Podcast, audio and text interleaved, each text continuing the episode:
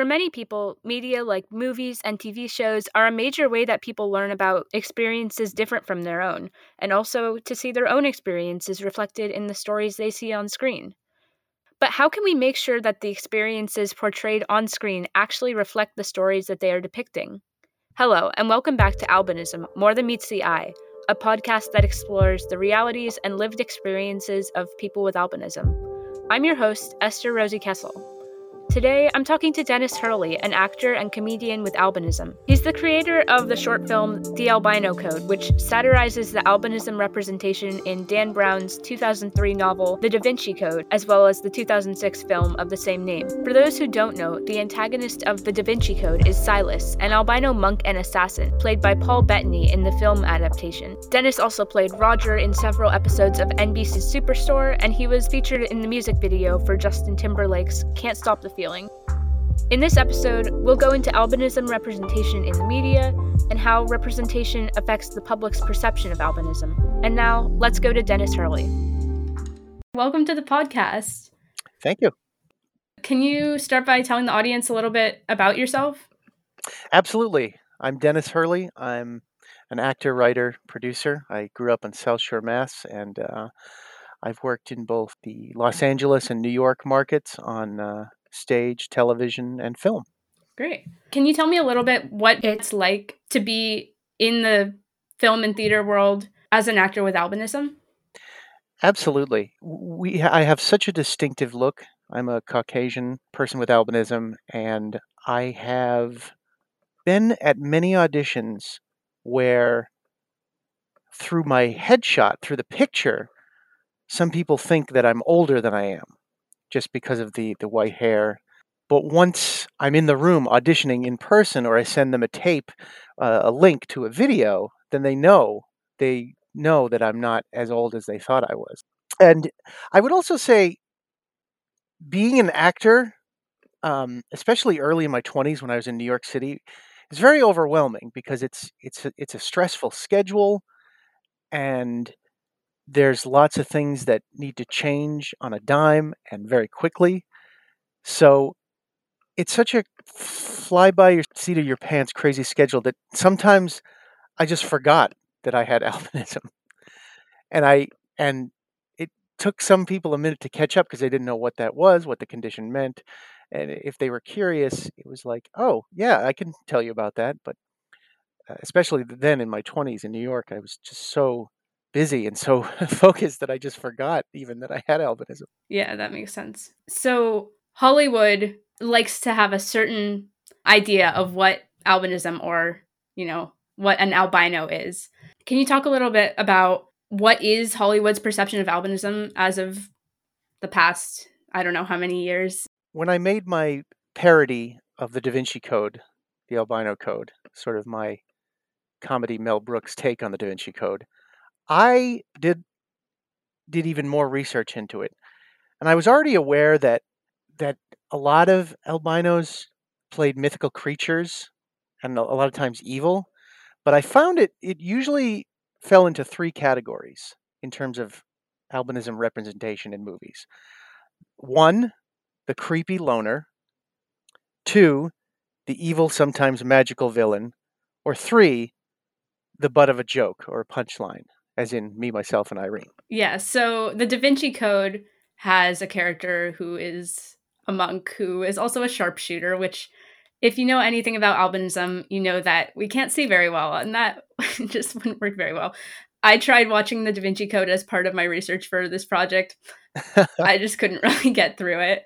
Um, but you did a parody of the Da Vinci Code in 2006 called the Albino Code, which kind of played off of the uh, stereotypical idea of Silas, the character from the Da Vinci Code, but adding in the actual real life things about albinism, like the vision and getting sunburned and not being able to drive. Exactly. Exactly. It it almost wrote itself, I will say, because when I read the book, I was reading the book and and um, I was like, oh, I could be up for that role someday. Who, who, who the heck knows? And I was reading, and he was like driving at night, and he didn't even have glasses or any kind of visual aid. And I was like, oh my gosh, this is already funny to me. So I want to make my own like Mel Brooks style uh, comedy version of this because it's it's it just lends itself so easily. And yeah, uh, he he was portrayed kind of as the the creepy villain in the shadows. So, and I was like, wow, this has been done a lot as as I look back. Mm-hmm. So, how do you think the media representation of albinism like impacts uh, the general public's view of albinism? I will say it's just like people don't know a lot about it because it's like the statistics are your odds of getting albinism are, are like one in 10,000 or something like that. I think it's closer to one in 20,000. Oh, it is. Oh, wow. Yeah. well, also depends on the country. Oh, right. That's, that's such a interesting statistic. And, but to, to answer your question, I, I, f- I feel as if there's not a huge spotlight on it. So when when people meet me, it's it's almost like, oh, but you don't have red eyes. And it's like, well, that is true for some, but it's a, there's a huge spectrum of pigmentation and and different afflictions. But I will say that it it kind of has shifted a little bit. I, I feel like like uh, Ryan Murphy cast uh, Sir Maejor as a bodyguard in American Horror Story, and he he didn't really fall into those categories of that I said earlier. So, I mean, who knows? I I don't see the the the, the shift coming from those three stereotypes in a big way, but I kind of see it in small ways. Yeah, there's also some issues with like uh, not casting actors with albinism as characters with albinism. Like, for example, The Greatest Showman those characters aren't from what I could tell, they aren't necessarily any sort of like stereotype. They're kind of background characters. But the fact that they're played by normally pigmented actors just is a little weird to me. Right. It, and it's become stranger these days. It's it's become more the norm that that representation is important, which is a great thing. But back when I was making the, the albino code, it wasn't thought about as much the the representation. Like I remember Paul Bettany was on like a late night talk show and and he was like, "Oh yes, um, last month I was playing an albino," and uh, and you know, no no one thought anything of it. And I remember when I made my parody, and this was like 06, so before YouTube, but like people were just starting to watch more like video comedy videos online, and there there was a Paul Bettany fan forum, and they're like, "Oh, he's just jealous. He's just jealous of Paul Bettany because he wanted the role and he didn't get it." And, and then they quickly realized, they quickly realized, like, that, then the comments further down were just like, "Oh no, he's just having fun. He's doing like a a Peter Sellers, like Austin Powers type send up." And it was, and it was, it was all in good fun. Like I, I, I had I mean, I had my own thoughts about the movie itself, but I was just like, I, am just having fun here. I think it's like really important that the shift is happening, that people are realizing that you need to have representation by the people who it's about.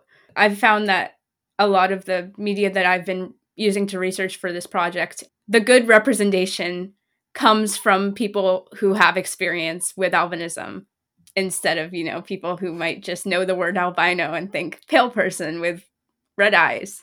So I think another thing that I'm not sure if you've seen this, but that I've um, got the impression is that people might see like an albino character and think that is an albino. And then if they meet someone in real life with albinism, they don't really get that that's like the same thing.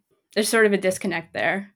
Yeah, definitely. Uh, like most people, when I meet them and get to know them, like I don't, I never thought of you as as albino. And li- like I said earlier, like because of the red eyes thing, that's like one of the key things that people thought that all albinos had red eyes, and it's not true.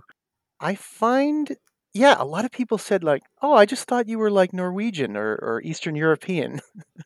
I have like darker hair, so most people have this idea that albinism is always like pure white hair.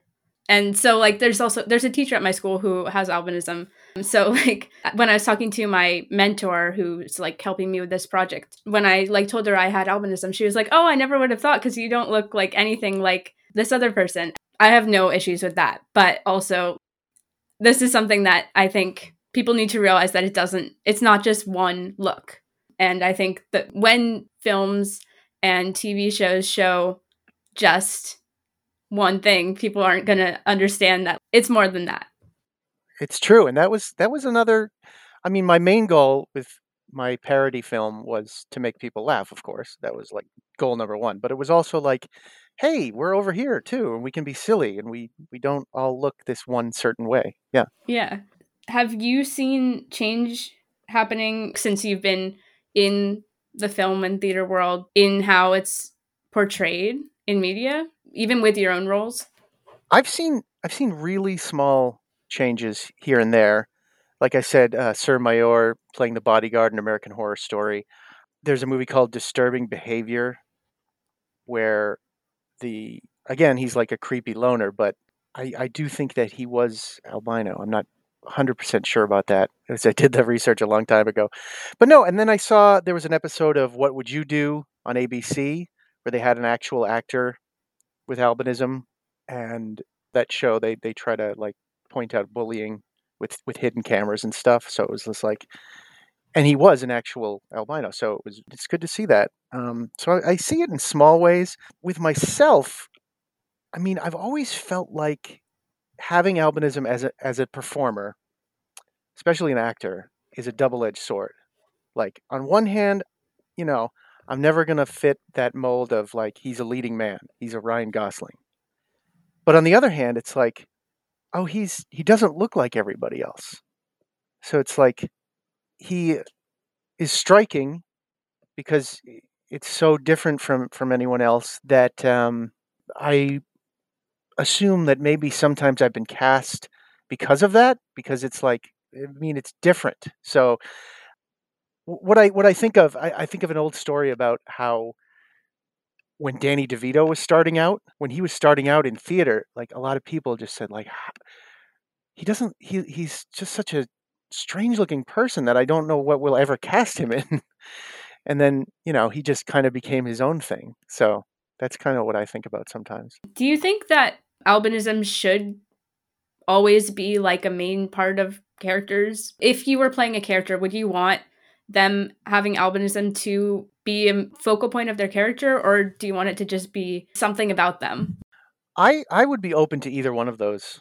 Honestly, I I actually like kind of just disappearing into whatever characters on the page. And whether whether it points it out or not, like I've played different roles. Like like when I was on Superstore on NBC, that was written into the text. It was like, oh, we're gonna we're gonna call this out. Like the first episode I did when I just poured nacho cheese into a dumpster. that was that was really the only joke of that. But the next episode I did, it was an HR meeting and the writers leaned into it and they didn't ask me for my input, but they did they did treat it with sensitivity, which I which I did like. And so I I'm happy either way, whether whether I'm whether my character specifically is written with with albinism in mind or not. So either one. What do you think writers should consider when they're writing characters with albinism? I mean, do your research. I mean, just because the the Dan Brown thing was was so easy for me to to parody because it was just like it's at night and he's he's like he's he's an assassin with a gun and it's like wow like I've met a lot of people with albinism in my day and you know not one you would ever pick to be like a an assassin not that it's not possible but but it's not the first thing you go to so I mean luckily there's there's a lot of people out there making documentary films. There's a there's a guy named Rick Rick Guidotti who you may have met. He has a doc a mini documentary. I don't know if you've seen it about people with albinism, and he's showing it in in different schools and medical facilities. Yeah, I think I think that's that's a step in the right direction. My final question for you, which I'm asking everyone that I'm interviewing, is what is one thing you wish more people knew about life with albinism? That's such a great question. what I'd like them to know is is that like with our particular affliction, it's there's such an irony to it of being someone who's easily spottable from far away, but I can't see them. So at co- on college campus, like I would be on the other side and I'd hear like, "Hey, Dennis," and I'm just like, "Hey, you person." it's like I, I want them to know, no, I'm not a jerk who just don't, doesn't remember who you are. I'm like, I just can't see you from this far away. A couple months ago, I was in an airport with my mom, and she was like, "Oh, there's a kid with albinism there," and I was like, "Oh, cool." But you can't point out a person with albinism to another person with albinism because we can't see them. And then she thought that was the funniest thing I would ever said. And this was like a little after the albinism conference. So I had just come from, you know, making that kind of joke all the time. Because I don't normally, I don't talk about albinism with my family just because it's like, you know, always been a thing. Yeah, yeah, same here. I've got I've got two brothers who have albinism, and it's just it's like an afterthought. yeah. So when I made like an albino joke with my mom, she was like, "You're hilarious. This is so funny." And I was like, "Okay." But yeah, no, that's that's definitely um, a big thing is that we can't see each other even though we are recognizable. Yeah, and it's just like the I don't like how quickly it can just get to like people think I don't remember them because I'm a jerk, and I'm like, no, no, it's just I don't I don't see. I don't have a sharp eye, so I don't remember. And another thing is, no, I'm not. I'm not angry. I'm just squinting. So I wear um, transition lenses, which means that when I'm outside, no one can really tell what my eyes are doing. but like, I think otherwise, I would definitely be visibly squinting everywhere. Oh yeah, it's like that's that's what I want people to take away. I'm like, if you're ever not mad, just squinting. I'm not angry. I just have a furrowed brow because I'm trying to read something. Um, I didn't forget your name. I just can't see you from here. And like another one is, no, I didn't. I didn't. I'm sorry. I didn't mean to cut you in line. I just didn't know there was a line. My my my depth perception is not um, on point. Yeah. So thank you so much for coming on this episode and talking to me. Yeah. I hope my audience learned something new from this. Thank you. I hope you enjoyed this episode of Albinism More Than Meets the Eye. Again, that was Dennis Hurley. For more details about some of the topics we talked about in this episode, or for a transcript of the episode, be sure to go to meetstheeyepodcast.com. If you liked the episode, please leave me a comment or a review. I'd love to hear from you. Thank you for listening.